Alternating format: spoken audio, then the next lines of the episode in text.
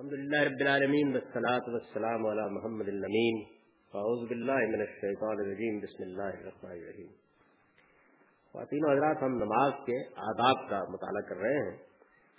اس میں دوسری چیز یہ ہے کہ ہر مسلمان کو اپنی نماز کو وسوسوں کے ہجوم سے بچانا چاہیے. ہر شخص جانتا ہے کہ ان سے محفوظ رہنا آسان نہیں ہے. یعنی آدمی جیسے ہی نماز کے لیے کھڑا ہوتا ہے یہ معلوم ہوتا ہے کہ شیطان نے طاق کر دی۔ طرح طرح کے خیالات آنا شروع ہو جاتے ہیں۔ ایسے ایسے خیالات آنا شروع ہو جاتے ہیں کہ جو عام حالات میں نہیں آتے۔ اور یہ چیز کوئی بڑی پیاس نہیں، اس کی وجہ یہ ہے کہ یہی وہ موقع ہوتا ہے کہ جس میں شاطین جن و انس بھی اپنا کام کرنے کے لیے آمادہ ہو جاتے ہیں۔ جب نیکی ہو، جب خیر کا موقع ہو، جب خدا کی طرف رجوع ہو اور نماز سے بڑھ کر اور کیا چیز ہو سکتی ہے، تو اس میں جس کا بس چلتا ہے، وہ بس سے ڈالتا ہے۔ قرآن مجید نے یہ بات واضح کر دی ہے کہ اللہ تعالیٰ نے اس سے زیادہ کوئی حیثیت نہیں دی ان کو کہ وہ انسان کو وسوسوں کے ذریعے سے گمراہ کرے۔ یعنی ایسا نہیں کہ وہ پکڑ کر کسی غلط راستے پر لے جائیں گے یا آدمی کو اس طرح معروف کر دیں گے کہ وہ صحیح بات کو سمجھ نہ سکے۔ بس دلوں میں وسوسے ڈالنے ہی کہ اللہ تعالیٰ نے ان کو اجازت دی ہے اور یہ وہ ڈالتے ہیں۔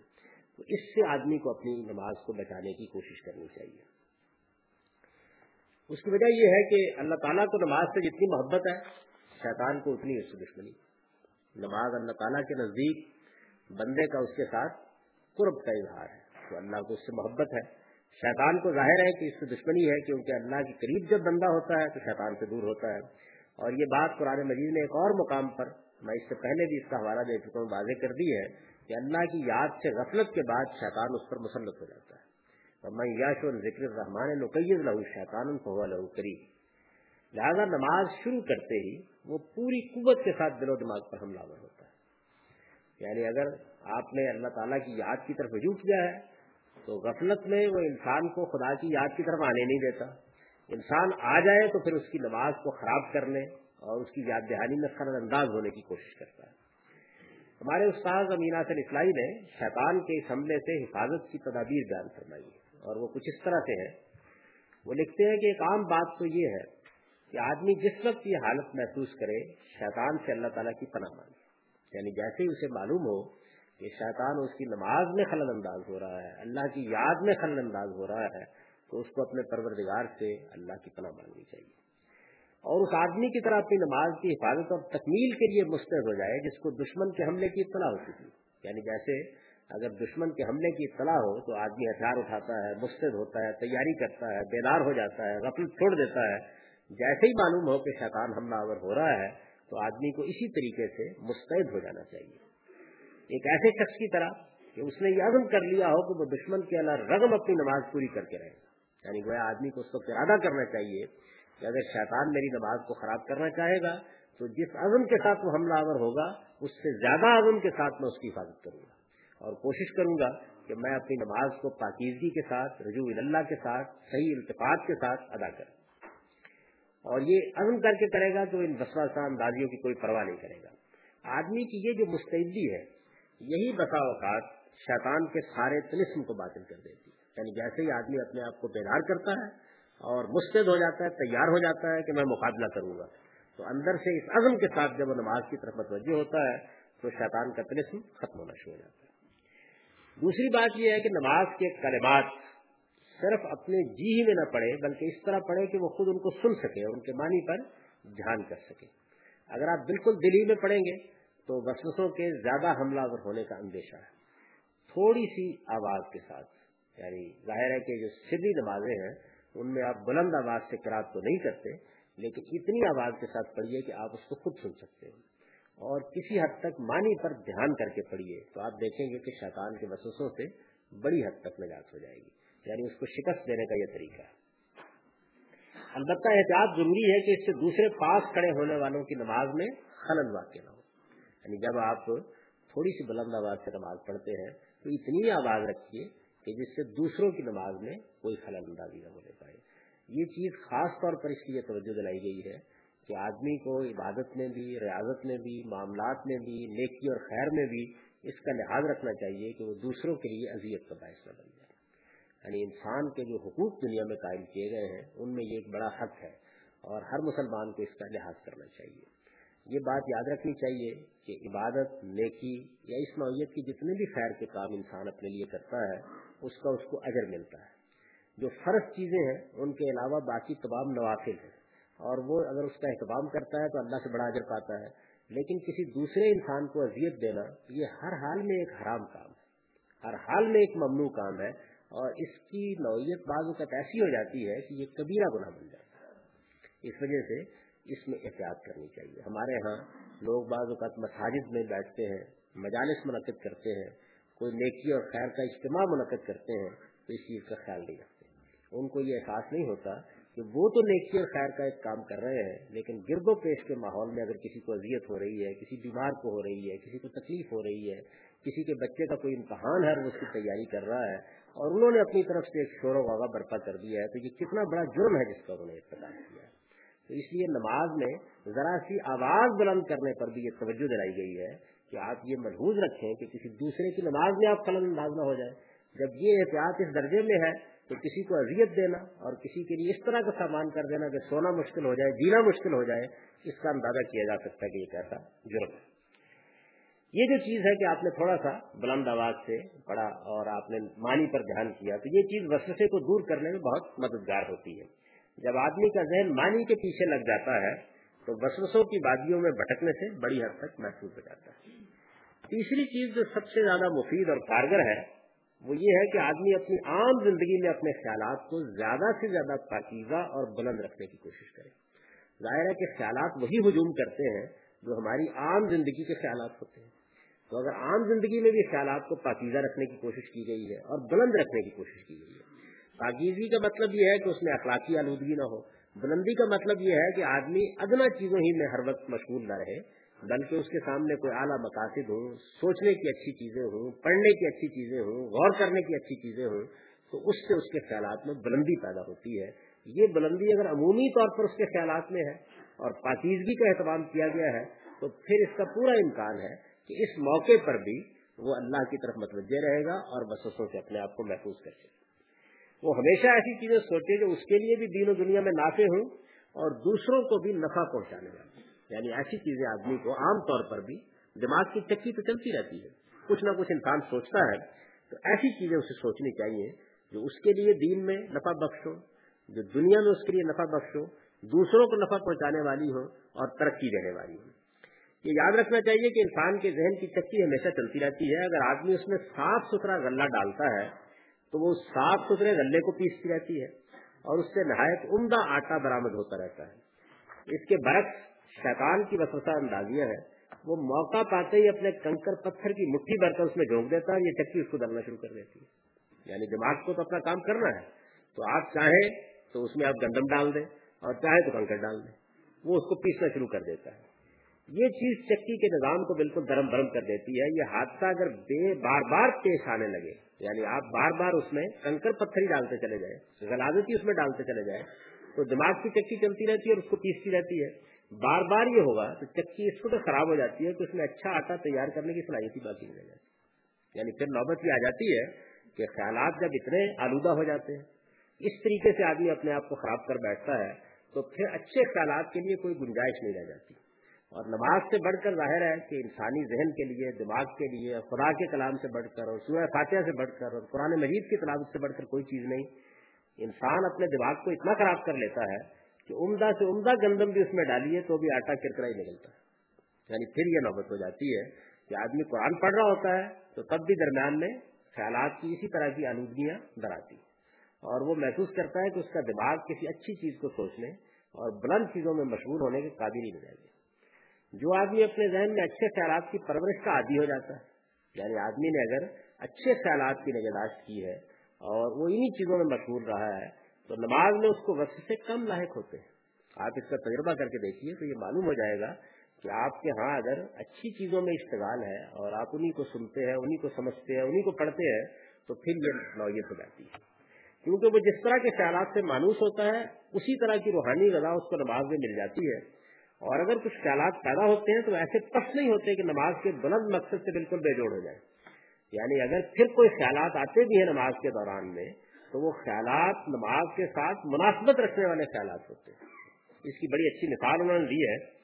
حضرت عمر رضی اللہ عنہ جیسے صاحب حضور و شہود کی نماز میں بھی کبھی کبھی خارجی حالات خلل انداز ہو ہی جاتے تھے۔ انہوں نے اپنی نماز کے بارے میں بیان کیا ہے۔ کبھی کبھی عین حالت نماز میں ان کا ذہن ایران و شام میں لڑنے والی فوجوں کی ترتیب میں مشہور ہو جاتا تھا۔ جس زمانے میں وہ قیادت کر رہے تھے تو انہوں نے بیان کیا خود کہ نماز کے دوران میں بعض اوقات ایسا ہوتا ہے کہ جنگ کا نقشہ سامنے آ گیا ہے اور میں اس کے بارے میں سوچنے لگ جاتا ہوں۔ ایک شخص یہ کہہ سکتا ہے کہ یہ بھی تو ایک قسم کا کھو جانا ہی ہے۔ یعنی سیدنا عمر اگر ایران و شام میں لڑنے والی، جہاد کرنے والی فوجوں کی ترتیب میں کھو گئے ہیں، تو کوئی شخص یہ کہہ سکتا ہے کہ یہ بھی تو اصل میں نماز سے غفلت ہی ہے۔ اس میں شبہ نہیں کہ یہ بھی ایک قسم کا کھو جانا ہی ہے، لیکن بڑا فرق ہے اس کھو جانے میں جو کسی غیر کی گلی میں ہو اور اس کھو جانے میں جو اسی کے کوچے میں ہو جس کے در کی تلاش۔ تو ان دونوں باتوں میں بڑا فرق ہے۔ یعنی آدمی اگر کھویا بھی ہے تو کہاں کھویا ہے؟ اس کا لحاظ کر کے یہ ہدایت کی گئی ہے کہ آدمی اپنے عمومی خیالات کو پاکیزہ رکھے، اپنی عمومی مشغولیتوں کو بہتر رکھے، تو اس کا اثر پھر اس کی نماز پر بھی پڑتا ہے۔ اور نماز کے دوران میں بھی اگر کوئی غفلت ہوتی ہے تو غفلت گویا اسی کی گلی میں ہوتی ہے۔ یہ صورتحال ہو جاتی ہے۔ تیسری چیز یہ ہے کہ نماز میں جو کچھ پڑھا جائے، اس کو سمجھ کر اور پوری توجہ سے پڑھا جائے۔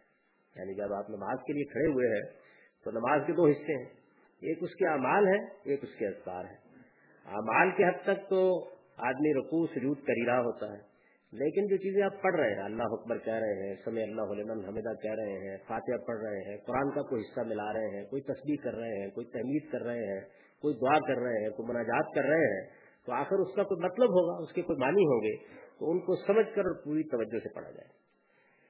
اپنے اوپر نماز کے جو اذکار بیان کیے ہیں، اس سے پہلے یہ اذکار بڑی تفصیل سے میں آپ کے سامنے رکھ چکا ہوں، ان میں دیکھیے، تو اللہ کی حمد و صلاح ہے۔ یعنی ان اذکار میں کیا باتیں ہیں جو حضور نے ہم کو سکھائی؟ اللہ کی حمد و صلاح ہے، اس کی تقدیر ہے، اس کے ہر ایپ سے پاک ہونے کا اعتراف و اظہار ہے۔ یعنی وہ کیا چیزیں ہیں جو رسول اللہ علیہ وسلم کے اذکار میں نمایاں ہوتے ہیں؟ کہیں اللہ تعالیٰ کی حمد کی جا رہی ہے، کہیں اس کی صلاح کی جا رہی ہے، اس کی بزرگی بیان کی جا رہی ہے، اس کی تقدیر کی جا رہی ہے اور کہیں اس کی تصویر کر کے اس کو ہر ایپ سے آپ پاک قرار دیتے ہیں۔ پھر اس سے دعا مناجات ہے پھر سب سے بڑھ کر سورہ فاتحہ اور اس کے بعد قرآن کے کچھ حصے کی تلاوت ہے یہی چیزیں جو نماز میں پڑھی جاتی ہیں۔ ان دونوں کا تعلق دعا اور جواب دعا کا ہے۔ قرآن میں سورہ فاتحہ کیا ہے؟ ایک دعا ہے۔ اور جس میں اللہ تعالیٰ سے یہ ہدایت مانگی جاتی ہے کہ مجھے پروردگار ان لوگوں کا راستہ دکھا جن پر تیری نعمتیں ہوئی ہیں۔ اور ان لوگوں کے راستے سے بچا جن پر تیرا غضب ہوا اور جو بٹکتے ہیں۔ یہ دعا آدمی کرتا ہے۔ اس کا جواب کیا ہے اللہ تعالیٰ کی طرف سے قرآن مجید؟ تو دعا اور جواب دعا کا جو تعلق جو ہے، اس کو علامتی طور پر نماز کا حصہ بنا دیا گیا ہے۔ یعنی آپ فاتحہ پڑھتے ہیں، پھر قرآن کا کوئی حصہ ملا دیتے ہیں۔ یعنی آپ نے جو دن سراط المستقیم کی دعا کی، تو گویا نماز علامتی طور پر آپ کو بتاتی ہے کہ وہ سیدھی راہ کہاں ملے گی؟ وہ قرآن میں ملے گی۔ تو قرآن کا کوئی حصہ بھی آپ پڑھتے ہیں۔ اچھا پھر جس ترتیب سے انہیں پڑھا جاتا ہے، اس سے مقصود اس حقیقت کی یاد دہانی ہے کہ اس دنیا میں سب سے پہلے مانگنے کی چیز اللہ تعالیٰ کی ہدایت ہے اور یہ اگر مل سکتی ہے تو قیامت تک کے لیے آپ صرف قرآن سے مل سکتی نماز آپ کو روزانہ یہ درس دیتی ہے کہ آپ جیسے ہی سورہ فاتحہ میں یہ دعا کرتے ہیں دن سرات المستقیم، اور فوراً بعد قرآن مجید کا کوئی حصہ پڑھتے ہیں تو گویا پکار کر نماز آپ کو یہ بتا دیتی ہے کہ اگر مانگنا ہے تو خدا کی ہدایت مانگو۔ نماز کے لیے کھڑے ہوئے ہو تو سب سے بڑی چیز یہ ہے، باقی چیزیں ضمن حاصل ہو ہی جائے گی۔ مانگنا ہے تو سب سے پہلے یہ مانگو۔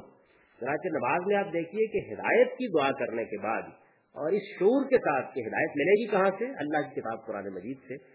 پھر باقی دعاؤں کا موقع آتا ہے۔ یعنی اب آپ نے دنیا میں جو کچھ مانگنا ہے وہ بھی مانگیے۔ کادے میں مانگیے، آپ سجدے میں مانگیے، آپ جب بیٹھتے ہیں، اٹھتے ہیں، اس وقت مانگیے۔ لیکن یہ جو پہلی دعا ہے وہ ہدایت کی دعا ہے اور اس کا جواب کیا ہے؟ قرآن مجید۔ ہمارے استاد مولانا مینا سن اسلائی نے ایک جگہ لکھا ہے، یہ سورہ فاتحہ وہ دعا ہے جس سے بڑھ کر اس آسمان کے نیچے کوئی اور دعا نہیں۔ یہ دعا خود خداوند عالم کی سکھائی ہوئی ہے۔ اس میں بندہ جس طریقے سے اپنے رب سے مانگتا ہے، اس سے بہتر طریقے کا تصور بھی نہیں کیا جا سکتا اور جو کچھ مانگتا ہے، اس سے بہتر کوئی دوسری چیز مانگنے کی ہو ہی نہیں سکتی۔ خدا نے خود ہی بتا دیا ہے کہ اس سے مانگنے کا طریقہ کیا ہے۔ اور اسی نے یہ بھی بتا دیا ہے کہ اصلی مانگنے کی چیز کیا ہے۔ یعنی جب سورہ فاتحہ خدا کی سکھائی ہوئی ہے، تو گویا خدا نے یہ بھی بتا دیا کہ مانگو کیسے؟ اور یہ بھی بتا دیا کہ مانگنے کی اصل چیز کیا ہے۔ جب سوال کی تمہید بھی ٹھیک ہو، جو چیز مانگی گئی ہے وہ بھی مانگنے کی ہو، اور تنہا اسی سے مانگنے کی ہو جس سے مانگی جا رہی ہے اور دینے والا بھی تمام کریموں سے بڑھ کر کریم ہو، تو پھر اس کی قبولیت میں کیا شک ہو سکتا ہے؟ یعنی جب اس اہتمام سے یہ سارا معاملہ ہو گیا ہے، تو پھر یہ ہو نہیں سکتا کہ آپ خدا سے ہدایت کی دعا کریں اور وہ پوری ہو۔ اس کے بعد ظاہر ہے کہ ہم قرآن کی تلاوت کرتے ہیں یعنی نماز میں فاتحہ پڑھتے ہیں، پھر قرآن کا کوئی حصہ پڑھتے ہیں۔ اس کے بارے میں انہوں نے لکھا ہے، قرآن مجید کا کوئی حصہ بھی پڑھا جائے۔ یہ اس کتاب کا اعجاز ہے کہ اس کے ہر حصے میں وہ اصل چیز موجود ہوتی ہے جس کی تعلیم و دعوت کے لیے قرآن اترا ہے۔ یعنی قرآن مجید کا اسلوب ایسا ہے کہ آپ جہاں سے بھی اس کو پڑھیے، وہ اصل پیغام پہنچ جائے گا۔ خدا کی صحیح تعریف، زندگی بسر کرنے کا صحیح طریقہ، آخرت کا بیان اور جزا و سزا کا ذکر اس کے ہر حصے میں ملے گا۔ اسلوب اور انداز بیان بدلے ہوئے ہوں گے۔ کہیں ایک بات قانون کی شکل میں ہوگی، کہیں معذرت کی شکل میں، کہیں قصے کی شکل میں، کہیں تمثیل کے پیرائے میں، کہیں دھمکی کا انداز ہوگا، کہیں پیار و محبت کا۔ لیکن یہ ممکن نہیں ہے کہ قرآن مجید کا کوئی حصہ پڑھا یا سنا جائے تین آیتوں کے بقدری سے آپ تین آیتوں کا انتخاب کر لیں کہیں سے۔ اور آدمی کے سامنے نہایت مؤثر اور دل نشین انداز میں اس حقیقت کی یاد دہانی نہ ہو جائے جو اس کی زندگی کے رخ کو صحیح رکھنے کے لیے ضروری یعنی کوئی تین آیتیں بھی آپ اٹھا کے پڑھیں گے تو قرآن مجید اپنی بات اس خوبصورتی کے ساتھ، اصل میسج کی حد تک بیان کر دے گا کہ جس سے واضح ہو جائے گا کہ اصل میں کیا بات ہے جو انسان کو اختیار کرنی چاہیے۔ اس سے واضح ہے کہ نماز کے لیے یہ اہتمام کس قدر ضروری ہے کہ اسے سمجھ کر پڑھا جائے۔ یعنی اس سے یہ معلوم ہو جاتا ہے کہ نماز پڑھتا ہے آدمی، تو اس کو فاتحہ کو کس طرح سمجھ کر پڑھنا چاہیے، قرآن کو کیسے سمجھ کر پڑھنا چاہیے۔ نبی صلی اللہ علیہ وسلم نے فرمایا ہے، نماز پڑھنے والا اپنے پروردگار سے سرگوشی کرتا ہے، اس لیے اسے جاننا چاہیے کہ کس چیز کے ذریعے سے سرگوشی کر رہا ہے۔ یعنی یہ جو بہت سے لوگ کہتے ہیں نا کہ آخر بے سوچے سمجھے پڑھنے میں کیا حرج ہے؟ تو حضور نے یہ بات فرمائی ہے کہ آپ جب نماز پڑھ رہے ہیں، یہ مسلم احمد کی روایت ہے کہ نماز پڑھ رہے ہیں تو اس میں اگر آپ اپنے پروردگار سے مناجات کر رہے ہیں، چپکے چپکے باتیں کر رہے ہیں، آپ اپنی ارزاش پیش کر رہے ہیں، تو ذرا یہ تو جان لیجیے کہ کیا کر رہے ہیں۔ یہ معلوم ہونا چاہیے نا۔ تو اس سے گویا آپ نے تعلیم دی کہ اس کو سمجھ کر پڑھنا کتنا ضروری ہے۔ جب تک آدمی اس طرح نہیں پڑھتا، چنانچہ استاد امام نے لکھا ہے، یہ خیال نہیں کرنا چاہیے کہ جب ایک ہی طرح کی دعائیں اور صورتیں ہر نماز میں پڑھی جاتی ہیں اور وہ معلوم ہے تو پھر ان پر ہر روز اور ہر وقت غور کرنے کی کیا ضرورت ہے؟ ایک مرتبہ جب اس کو سمجھ لیا تو یہ کافی ہے۔ جو لوگ یہ بات کہتے ہیں، وہ نماز کی اور نماز کی دعاؤں کی حقیقت سے ناواقف ہیں۔ نماز معلومات میں اضافے کے لیے نہیں پڑھی جاتی، بلکہ اللہ تعالی کے ساتھ اپنے عہد کی تجدید اس سے رہنمائی اور اختیانت کی طلب اور توبہ اور استفار کے لیے پڑھی جاتی ہے۔ یعنی نماز اس لیے نہیں پڑھی جاتی کہ آپ کو کوئی نئی معلومات حاصل کرنی ہے، اس کے مواقع دوسرے ہیں۔ اس لیے پڑھی جاتی ہے کہ خدا سے اپنے عہد کو آپ تازہ کر لیں۔ اور اس لیے پڑھی جاتی ہے کہ خدا سے رہنمائی اور اس کی مدد طلب کرنے کے لیے آپ اپنے پروردگار کی طرف رجوع کر لیں۔ اس لیے پڑھی جاتی ہے کہ اگر اس دوران میں کوئی گناہ ہوا ہے، کوئی کوتا ہوئی ہے، تو اس پر توبہ استفاد کر لیں۔ یہ مقصد آ کر بے سوچے سمجھے الفاظ دہرا دینے سے کس طرح حاصل ہو جائے گا؟ یعنی اگر نماز کا مقصد یہی ہے، تو پھر تو ظاہر ہے کہ ہر موقع پر آدمی کو پوری توجہ کے ساتھ یہ دیکھنا چاہیے کہ میں کیا پڑھ رہا ہوں، کیا کہہ رہا ہوں اور اپنے پروردگار سے کیا ارزداشت پیش کر رہا ہوں۔ تو یہ مقصد آخر بے سوچے سمجھے الفاظ دوہرا دینے سے کس طرح حاصل ہو سکتا ہے جبکہ آدمی کا ذہن اور دماغ حاضر نہ ہو؟ یعنی یہ لازم ہے کہ پھر آدمی غور کر کے دیکھے کہ میں اپنے مالک کے سامنے دعا کر رہا ہوں تو کیا ہے؟ مناجات کر رہا ہوں، کیا ہے؟ میں نے تصدیق کی ہے تو اس کا مدعا کیا ہے؟ میں نے ہم کی ہے تو اس کا مدعا کیا ہے؟ میں نے قرآن کا کوئی حصہ پڑھا ہے تو اس کا مدعا کیا ہے؟ چوتھی اور آخری چیز یہ ہے کہ نماز کو ریاض سے محفوظ رکھا جائے۔ یہ حقیقت ہے کہ نماز کی سب سے زیادہ عام اور سب سے زیادہ خطرناک آفت یہی ہے۔ ریا کا مطلب ہے دکھاوا۔ یعنی اس سے نماز کو محفوظ کرنے کی کوشش کی جائے۔ اس کی وجہ کیا ہے؟ اس کی وجہ یہ ہے کہ اس کی اتنی مخفی قسمیں ہیں کہ جو ریا ہے، اس کی اتنی مخفی قسمیں ایسی چھپی ہوئی قسمیں ہیں کہ محتاط سے محتاط آدمی بھی اس کی بعض قسموں کے حملے سے اپنی نماز کو محفوظ نہیں رکھ سکتا۔ یعنی ریا یا دکھاوا ایک ایسی چیز ہے کہ یہ، ایک تو وہ ہوتا ہے کہ جس کو ہر آدمی جان لیتا ہے کہ یہ دکھاوا ہے۔ لیکن اس کی بڑی چھپی ہوئی اور بڑی پوشیدہ قسمیں ہیں۔ اور خطرناک اس وجہ سے کہ نماز کے لیے اخلاق شرط ہے۔ نماز کے لیے جو سب سے پہلی شرط ہے وہ یہ ہے کہ آپ اپنے رب کے لیے نماز پڑھیں اور ریا اخلاص کے منافی۔ یعنی جب دکھاوا آ جائے گا تو اس کا مطلب یہ ہے کہ خدا کے ساتھ کوئی اور آ گیا ہے اسی وجہ سے رسول اللہ صلی اللہ علیہ وسلم نے ایک موقع کے اوپر ریا کو شرک سے تعبیر کیا ہے۔ یعنی اس میں آپ کے اخلاص میں اور آپ کی نیت میں اور آپ کے محرکات میں خدا کے ساتھ کوئی اور شریک ہو جاتا ہے۔ اس کے اس کے علاج کے لیے استاد امام کے نزدیک دو چیزیں ضروری ہیں۔ وہ لکھتے ہیں، ایک یہ کہ آدمی ریا کی مختلف شکلوں سے اچھی طرح واقف ہو۔ یعنی جب ریا اتنی خطرناک بیماری ہے، دکھاوا اتنی خطرناک بیماری ہے، تو آدمی کو اس سے واقف ہونا چاہیے۔ ایسے ہی، جیسے اگر کوئی بیماری آپ کو معلوم ہو جائے کہ خطرناک ہو گئی ہے اور دنیا میں پھیل گئی ہے، تو سب سے پہلا کام یہ کرنا چاہیے کہ لوگوں کو اس کے بارے میں علم دیا جائے۔ بتایا جائے کہ یہ کس قسم کی بیماری ہے، کیسے کیسے انسان پر حملہ آور ہوتی ہے۔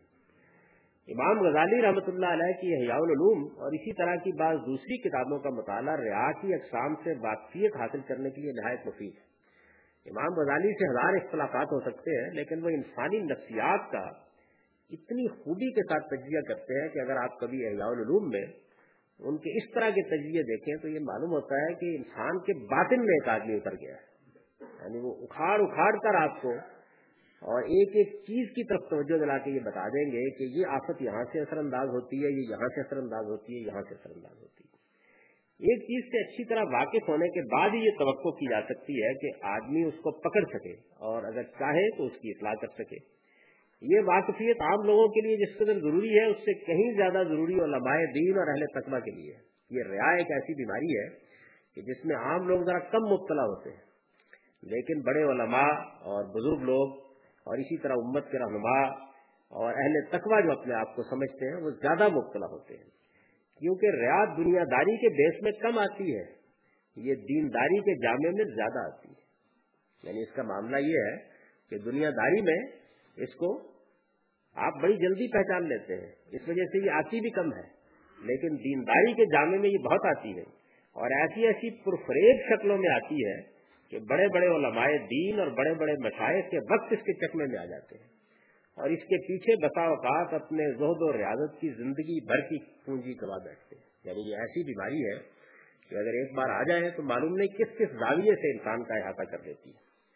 تو اس کے لیے ایک چیز تو یہ ضروری ہے کہ آدمی ریاض سے واقف ہو جائے بہت اچھی طرح کہ یہ کیسی شکلوں میں آتی ہے، کس طرح حملہ آور ہوتی ہے اور کیسے انسان کے ساتھ یہ معاملہ کرتی ہے۔ دوسری چیز جو اس کے لیے مفید ہے یعنی آدمی ریا پر قابو پانے کے لیے، دوسرا اقدام یہ کر سکتا ہے کہ وہ تحجد کی نماز کا اہتمام کرے۔ یہ ظاہر ہے کہ کوئی فرض نماز نہیں ہے، لیکن ان لوگوں کو اس کا اہتمام کرنا چاہیے جو اس بیماری سے نجات پانا چاہتے ہیں۔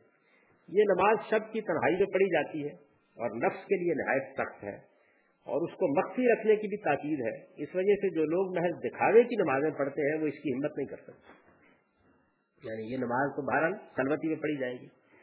اس کی ہمت وہی لوگ کر سکتے ہیں جو یا تو بے ریا ہوں یا ریا کے فتنوں سے واقف ہوں اور اس سے اپنے آپ کو بچانے ہی کے لیے تحجد کے گوشہ خلوت میں آ کے چھپے ہوں۔ وہی لوگ اس کو صحیح معنی میں اپنے لیے مفید پا سکتے ہیں۔ یہ نماز ریا کا سب سے زیادہ مفید علاج ہے۔ سب سے اچھا علاج جو ہے وہ یہی ہے، بشرطے کہ آدمی اس کی رازداری کو قائم رکھ سکے۔ بعض لوگ اس سلسلے میں بھی ریا میں مبتلا ہو جاتے ہیں۔ وہ یا تو مختلف پردوں میں اپنی شب بیداری اور تحجد پانی کا اشتہار دیتے ہیں، یا ان کے شاگرد اور مرید حضرات کی خدمت انجام دیتے ہیں۔ یعنی اس میں پھر ایک چیز آ جاتی ہے، جس چیز سے علاج کرنا مقصود تھا، وہی اور بیماری کا باعث بن جاتی ہے۔ ایسی صورت میں یہ نماز اس مقصد کے لیے نہ صرف یہ کہ کچھ مفید نہیں رہ جاتی، بلکہ کچھ مزید ریاض پرور بن جاتی۔ یعنی یہ لحاظ کرنا چاہیے کہ آپ جس دعا سے علاج کرنے جا رہے ہیں کہیں وہ جراثیموں کو اور زیادہ نشو نما دینے والی نہ بن جائے، اس کا لحاظ کر کے اس کو پڑھنا چاہیے۔ تو یہ آداب ہے یعنی یہ چار چیزیں جو ہیں، یہ نماز کے باطنی آداب تھے، جس کا میں نے تفصیل سے ذکر کیا۔ ان آداب کے ساتھ نماز پڑھی جائے، تو اس سے جو نماز وجود میں آتی ہے یعنی اگر خدا توفیق دے، نماز کو ہم سب لوگ کچھ نہ کچھ پڑھی لیتے ہیں، لیکن اگر ان آداب کے ساتھ نماز پڑھی جائے تو وہ کیسی نماز ہوگی؟ اس کی بڑی عمدہ تصویر کھینچی ہے انہوں نے۔ نماز کے لیے جب بندہ کھڑا ہوتا ہے، تو اجز و نیاز مندی کی تصویر بن کر کھڑا ہوتا ہے۔ ہاتھ باندھے ہوئے، نگاہ نیچی کیے ہوئے، گردن جھکائے ہوئے، پاؤں برابر کیے ہوئے، دائیں بائیں اور آگے پیچھے سے بالکل بے تعلق سنجیدگی اور خاموشی کی تصویر، ادب اور وقار کا مجسمہ کبھی اپنے خالق و مالک کے آگے سر جھکا دیتا ہے، کبھی اپنی ناک اور پیشانی زمین پر رکھ دیتا ہے، کبھی ہاتھ پھیلا کر اس سے دعا اور التجا کرتا ہے۔ غرض آجزی اور تزل کی جتنی شکلیں بندہ اختیار کر سکتا ہے، ادب اور وقار کے ساتھ ان ساری شکلوں کو اختیار کرتا ہے، اس طرح ایک نماز پڑھنے والے کی جو تصویر سامنے آتی ہے، وہ صاف گواہی دیتی ہے کہ بندہ اپنے مالک و مولا کو دیکھ رہا ہے، اور اگر وہ دیکھ نہیں رہا ہے تو یہ یقین تو وہ ضرور رکھتا ہے کہ اس کا مالک و مولا اس کو دیکھ رہا ہے۔ یہی نماز ہے جس کو احسان کی نماز کہتے ہیں۔ یہ نماز فکی نماز سے ایک مختلف مزاج رکھتی ہے۔ تزکیہ نفس کے نقطۂ نظر سے معتبر نماز یہی ہے۔ یہ نماز نماز پڑھنے والے کے باطن کا عکس ہوتی ہے۔ اس نماز میں نمازی کے دل کا خضو اور خوشو جھلکتا ہے۔ اس میں خدا کے آگے بندے کی صرف کمر ہی نہیں جھکتی، بلکہ اس کا دل بھی جھک جاتا ہے۔ صرف اس کی پیشانی ہی خاک آلود نہیں ہوتی، بلکہ اس کی روح بھی سجدہ ہو جاتی تو یہ نماز ہے کہ جس نماز کو پڑھنے کی توفیق خدا سے مانگنی چاہیے اور جس کو ایک درجہ کمال پر اپنے سامنے رکھ کر اس تک پہنچنے کی کوشش کرنی چاہیے۔ اس کے ساتھ ہی نماز کا یہ باب پایا تکمیل کو پہنچ گیا ہے۔ اب ہم نماز کی مختلف اقسام کو دیکھیں گے، جیسے جمعہ کی نماز ہے، جیسے عیدین کی نماز ہے، جیسے بعض نفل نمازیں ہیں، ان کا مطالعہ کریں گے اور اس کے بعد نماز سے متعلق کی قانون کی کا مطالعہ پایا تکمیل کو پہنچ جائے گا، لیکن نماز اپنی حید کے لحاظ سے اب پوری ہو گئی ہے۔ وہاں الحمد للہ بعض حضرات حیا الصلاح کے الفاظ کے بعد کھڑے ہونے کو حدیث کے مطابق کہتے ہیں، جبکہ باقی مسالک اللہ اکبر کے ساتھ ہی جماعت کے لیے کھڑے ہو جاتے ہیں۔ درست بات بتا دیں۔ یہ آپ نے اچھا سوال کیا کہ درست بات بتا دیں۔ گے یہ تو طے ہے کہ ان میں سے کوئی بھی درست نہیں۔ دیکھیے، بات یہ ہے کہ جو اسلام میں آداب بتائے گئے ہیں نماز با جماعت کے، ان میں یہ ہے کہ مفتریوں کو اس وقت کھڑا ہونا چاہیے جبکہ امام کھڑا ہو جائے۔ یعنی امام سے پہلے ہی جو لوگ کھڑے ہو جاتے ہیں اور امام کو بھی توجہ دلاتے ہیں کہ ہاں جناب کیوں بیٹھے ہوئے ہیں، تو یہ آداب کے خلاف ہے۔ جب آپ نے ایک شخص کو امام مقرر کیا ہے یعنی امام کے لیے الگ آداب ہے، اس کو بھی توجہ دلانی چاہیے کہ وہ مفتیوں کے ساتھ کوئی زیادتی نہ کرے، لیکن امام کھڑا ہوگا تو پھر مفتی کھڑے ہوں گے۔ اب امام بیٹھا ہوا ہے مسلح کے اوپر، تو تکبیر کہی جا رہی ہے۔ تو یہ کہا گیا ہے کہ اس کو حیا الصلاح کے بعد بیٹھا نہیں رہنا چاہیے۔ یعنی کم سے کم اس وقت تو کھڑا ہو جانا چاہیے۔ یہ اس کو بتایا گیا ہے۔ اس کو لوگوں نے اس معنی میں لے لیا ہے۔ اس کا مطلب اصل میں یہ نہیں ہے کہ امام اس سے پہلے کھڑا نہیں ہو سکتا، پہلے کھڑا ہو جائے۔ اگر وہ آیا ہے باہر سے تو کھڑا ہی ہوگا، اقامت ہو جائے گی۔ لیکن اگر بیٹھا ہوا ہے تو پھر اس کے لیے آخری حد یہ ہے کہ جب تکبیر کرنے والا حیا الصلاح ہے، تو اسے کھڑا ہو جانا چاہیے۔ یعنی اس کے بعد بیٹھا نہیں رہنا چاہیے۔ یہ بات ہے جو اصل بات ہے۔ تو باقی جس طرح اس کو لوگوں نے سمجھا، وہ آپ کو معلوم جو نماز سواری پر یعنی ہوائی جہاز، ریل بس میں پڑھی جائے، کیا اس نماز کا لوٹانا ضروری ہے؟ نہیں، بالکل نہیں۔ آپ نے جس حالت میں نماز پڑھ لی آپ کی نماز ہو گئی، اس کو ضروری نہیں کہ آپ دوہرائیں کیا سفر میں یا کسی بھی اور موقع پر نماز کثر کرنا لازمی ہو جاتا ہے؟ اگر کوئی شخص نماز پوری نماز پڑھنا چاہے تو کیا وہ کوئی غلط کام کر رہا ہے؟ نہیں، کوئی حرج نہیں۔ آپ کو اگر محسوس کرتے ہیں کہ آپ بہت اطمینان سے ہیں تو آپ پوری نماز پڑھ سکتے ہیں۔ موجودہ زمانے میں جو سفر کی صورت ہو گئی ہے، اس میں میں تو اکثر پوری نماز ہی پڑھتا ہوں، اس سے کوئی فرق نہیں پڑتا۔ جناب، وقت ہو گیا۔ اقول و قولی حاضر اللہ علی ولکم برسائے